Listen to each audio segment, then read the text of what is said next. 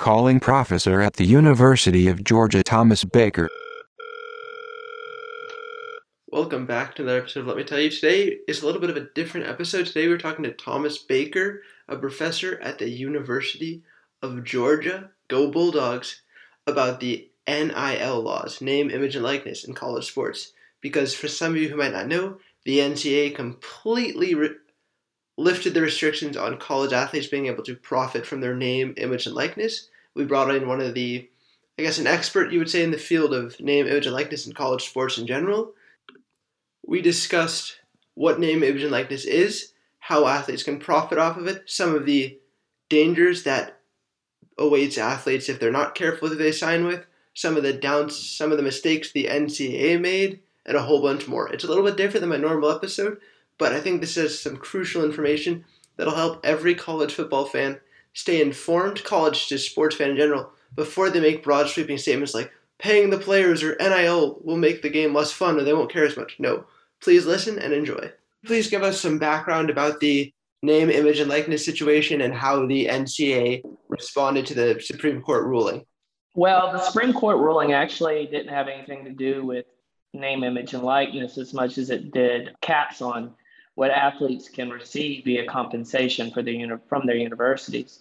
The name, image, and likeness issue is really prompted by the state of California's passage of the Fair Play to Pay Act about two to three years ago.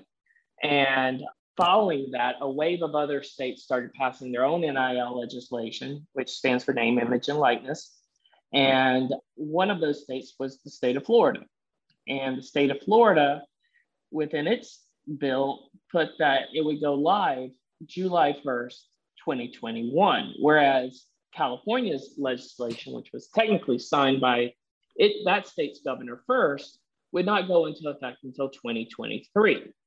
So with you know Florida going live on July 1st, the NCAA made the decision to basically relax all of its rules on NIL restrictions starting July 1st, which made sense because otherwise schools within the state of Florida would be at either a competitive advantage or they would face the athletes at those schools would face some sort of sanction by the NCAA unless something were done.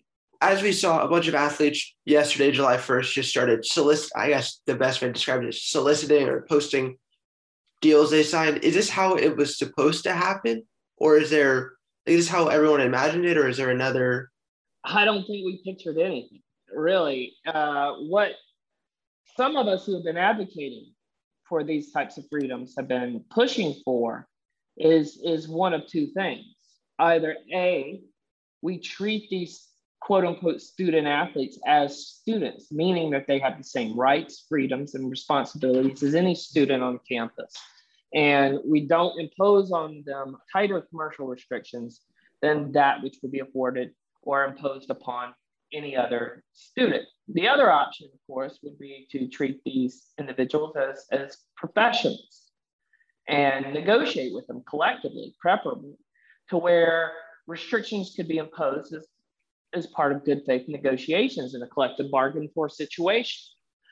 Either one of those outlets either one of those paths would have would have worked, but the NCA was trying to to go a middle path where it could have its cake and eat it too. When you know it did not want athletes to have the same freedom as other students on campus, so it treated them as professionals when it was convenient to the NCA and its member institutions. But when people called attention to the commercial exploitation, the fact that the schools were making so much money, the fact that the coaches and everyone around the programs were making so much money, and they were, while the athletes were restricted from both earning their fair share of the money coming in and from being able to utilize their their own uh, commercial reputations that they built up. You know, in those situations, the NCAA would say they're students, they're students first. You know, it, it was a a situation where the was pretending they were students when it was convenient and pretending they were and treating them like employees when it was convenient. And it, it was unsustainable. And what we saw, and I do think that the Supreme Court's decision is relevant both in NIL and in overall compensation scheme discussions because you know, it, it sends a message to the NCAA that, you know, the highest court in the land no longer affords its amateurism rules the same deference that it once did. When you're looking at this from like a student athlete's perspective, do you know of any schools? I mean, you're, you're a professor at UGA. I don't know if George has mentioned anything, but do the schools have mechanisms put in place that help students not get taken advantage of because they've spent their whole lives not being able to have representation or agents because that would cost them their amateurism. So who keeps them from getting completely ripped off? That's a good question. And right now we are in the great unknown. I don't think that this I would be hard pressed to think that there's any school out there that is fully prepared for for what happened yesterday. And um, I think a big reason for that is not negligence on the part of these schools. It's because everyone was thinking there would either be a federal legislative act in response to what was happening at the state level, or they were thinking that at some point the NCA would step in and provide its own guidance. And fact, the NCAA was preparing to do this. It had a commission in place and, and reported back to the membership with a, a proposed plan, but that, that got tabled because the Department of Justice sent a warning letter to the NCAA in early January saying, We're watching you and we'll bring an antitrust action if, if you take steps that are in violation of the law and, how you restrict student athlete NILs, or basically hinted at that.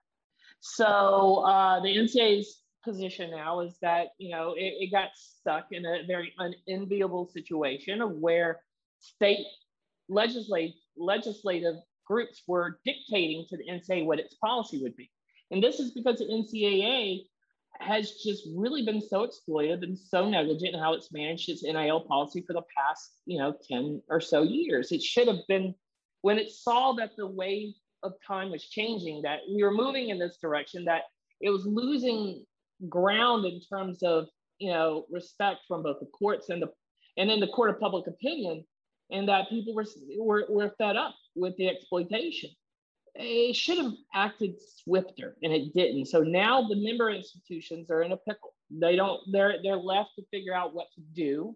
There's very little to no guidance from the NCAA. We're just kind of playing this by ear. And I mean we, I mean the entire industry of college football and college basketball and college inter- intercollegiate athletics. Because let's keep in mind also that while we tend to think about men's football and men's and women's basketball is the two, three sports that could generate the most, you know, from NILs. Look at some of the athletes that were signing endorsement deals yesterday. We're talking about across all spectrums of all sports. And I think that this is going to be a, a tremendous opportunity for women athletes in particular as they are able to to utilize the fame that they generate in, in college and and hopefully be able to monetize their their reputations in a way to kind of offset some of the um, inequities that exist in sport. But you think about it, like there's the gymnast from LSU. Uh, she has uh-huh. a million followers. Kentucky track runner has tons of followers on TikTok. Like it's not just social media has kind of surpassed just the not. I don't know if surpassed the way, but even if you don't play one of the major sports, you can. It's just basically your social media platform gives you power, and in this case, actual you can turn it into money.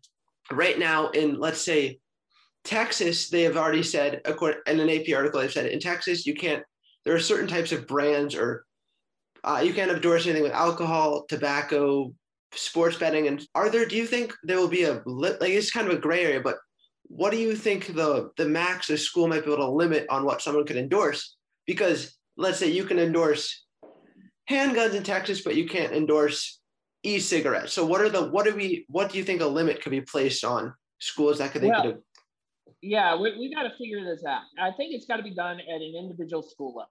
Right. Because if conferences or if the NCA tries to do something, then what we're going to have is a combination contractor conspiracy that could raise antitrust problems.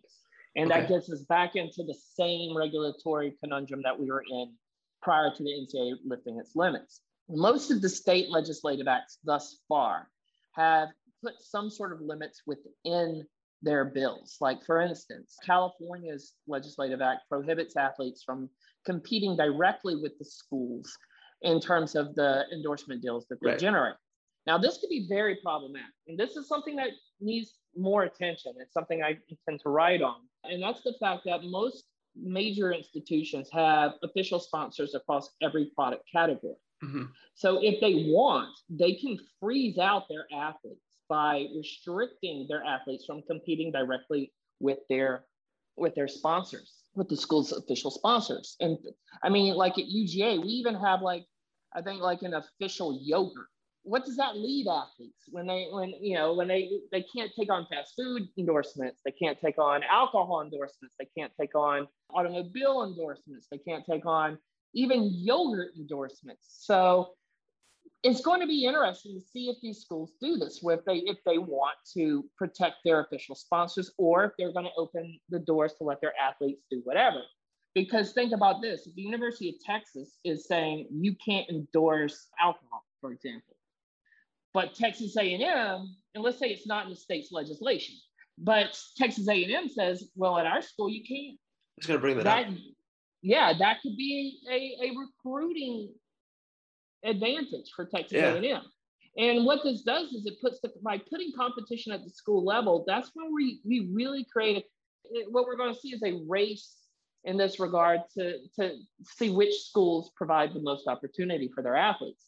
And I think we could see a situation where the schools also that create those mechanisms mechanisms you were talking about earlier to protect against exploitation because I don't think they're existing now.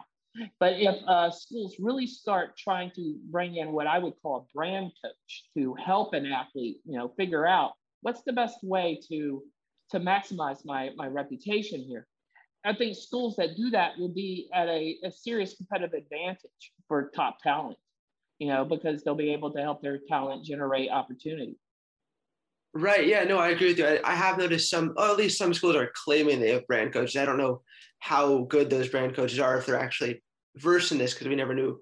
Like I've seen my school said, oh well, Washington State they have the Cougar Pursuit. They're supposed to help you. I don't know how in depth they go. I hope it's a lot because I don't want people getting ripped off. But what I'm thinking is, does the name of his likeness actually? Do you think it could potentially actually sway recruiting? Because right now there are six schools that get all of the top recruits. Do you think this could actually help change the power dynamic, or is it still generally going to be Ohio State, Georgia, LSU, Ohio State getting the top recruits? Uh, you know, that's fascinating. And, and the answer to this is I don't know. It's very possible. And here's why. We could see a shift to where schools that are located in larger metropolitan areas might get an opportunity based on I mean, media market. Think about this, like you could have, you know, like the the Los Angeles universities in the Pac, you know, the Pac-12. They would right. they might be at a serious advantage in terms of the opportunities that they could present to their athletes. Whereas we could see a situation where schools that are in smaller market states might be at a disadvantage. So it would be interesting to see if this, you know, it, it, although school reputation has a lot of sway too, I would think that a, a top rated athlete at the University of Alabama, even though it's in a small market, would, might be able to generate a substantial sure. amount of media attention merely from playing at the University of Alabama.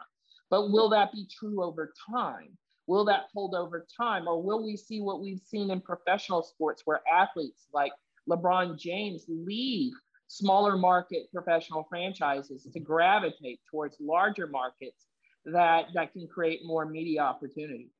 Okay, yeah, it would become basically.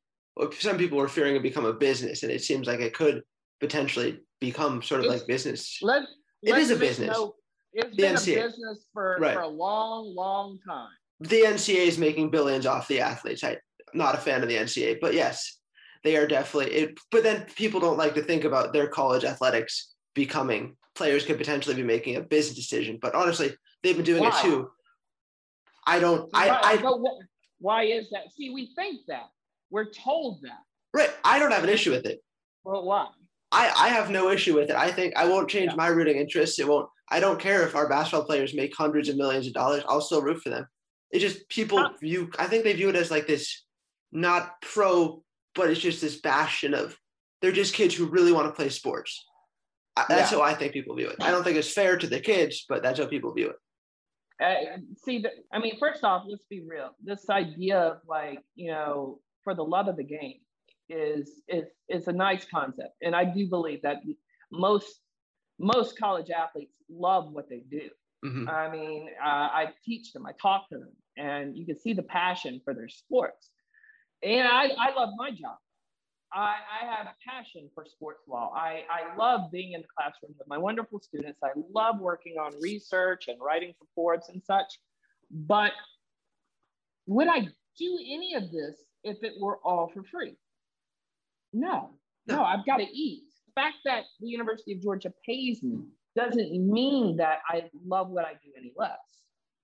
It just allows me to do what I love Yeah. for a living. And I think in this situation, it's very similar.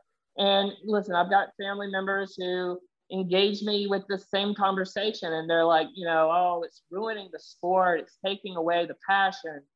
And and I I don't I listen. If the NCAA and its member institutions wanted to keep this truly an amateur activity, should have never turned college intercollegiate sports into a multi-billion dollar industry. It's that simple.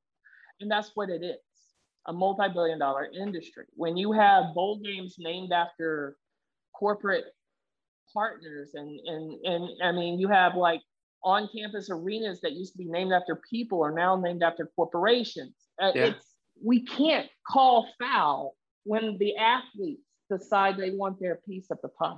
Yeah, no, I, I agree with you 100%. I've been banging the drum for this for years because the schools don't really lose any money off of this. It's all done through third parties. So I, I never understood why this was not allowed. I, I get the yeah. the paying players by the school. I think that I don't think that'll ever happen. But I get the Oh, I do. oh, you do? Yeah. Do you think it's anytime soon? Uh, yeah, I think we're headed in. I think we're headed in toward collective bargaining.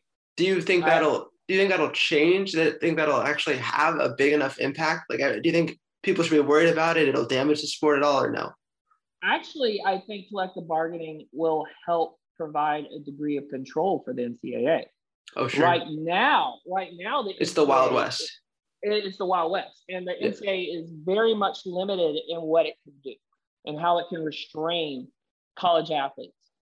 But with through collective bargaining, it's possible to impose restrictions that would survive legal scrutiny Okay. because each side has the opportunity to negotiate, right? That's why in the NFL we have a salary cap and it's allowed, it's permitted because you can cap what the athletes make so long as the athletes agree to that cap. Put in simple terms. Uh, you hear this brought up every every day in this debate. I don't, I don't. I had this explained in one of my sports management classes. I'm not super well versed in it, but Title IX. Everyone says, "Oh, Title IX won't allow this to happen," and I remember hearing that that's not true. That's everyone assumes it. So, how does ti- Title IX? How does Title IX impact this? The pay, Uh, NIL and so- paying for it. Uh, well, for, for NIL legislation, Title IX Has there's no- no, Okay, no, there's no impact. right. Okay, because it only deals with what the school provides. So Okay. if the school provides, you know, the same opportunities to male and female athletes, then there's what's, no issue. what's the problem? Yeah. And I, I I do see a situation where I perhaps there will be more male athletes who who benefit initially from, but maybe not. I, we're seeing a lot of female athletes sign endorsements Yeah, and and so I, I- I think actually we're going to see a benefit for the NIL legislation for women athletes and women college athletes. I think they're going to be given, I, I, especially when you look at the the unfortunate situation that exists for most women athletes when they, when they turn pro. There's not a lot of money and there's not Yeah. a lot of opportunity for them.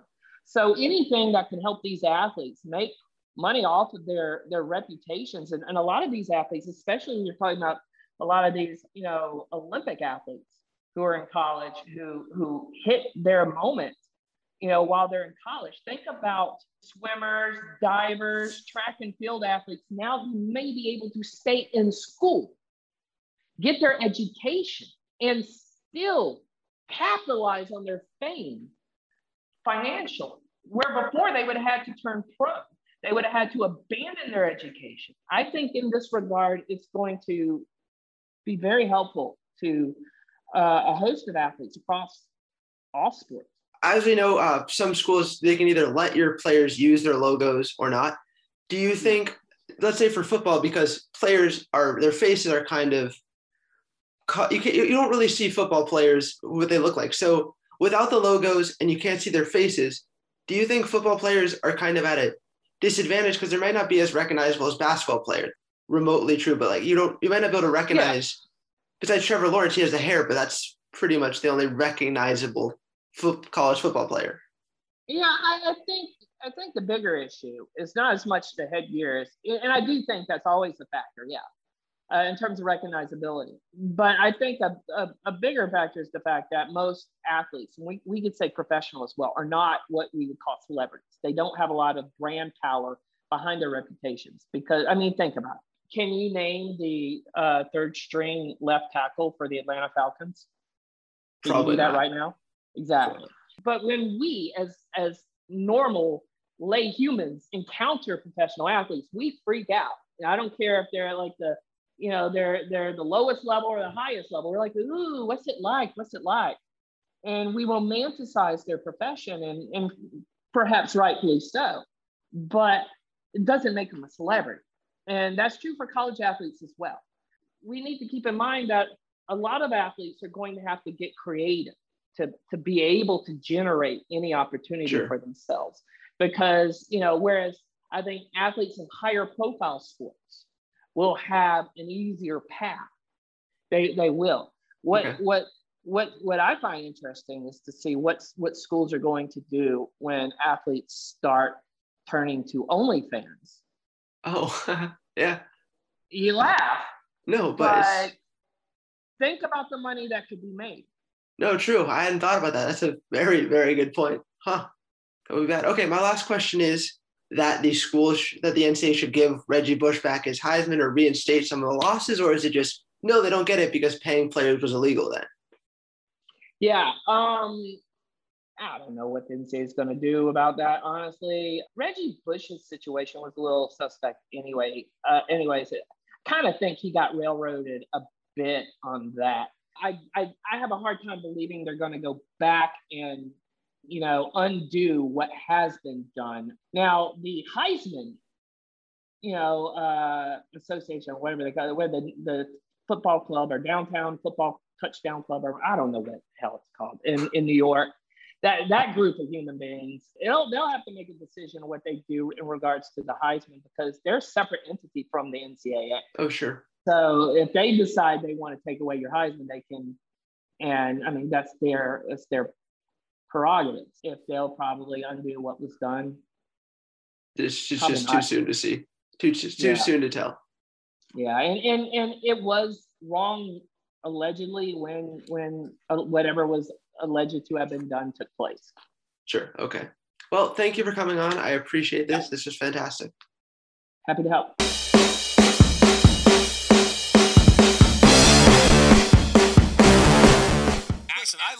Walker, but he looked like he was 18 or 19. He looked like a young guy. Ben, you should have done this guy right.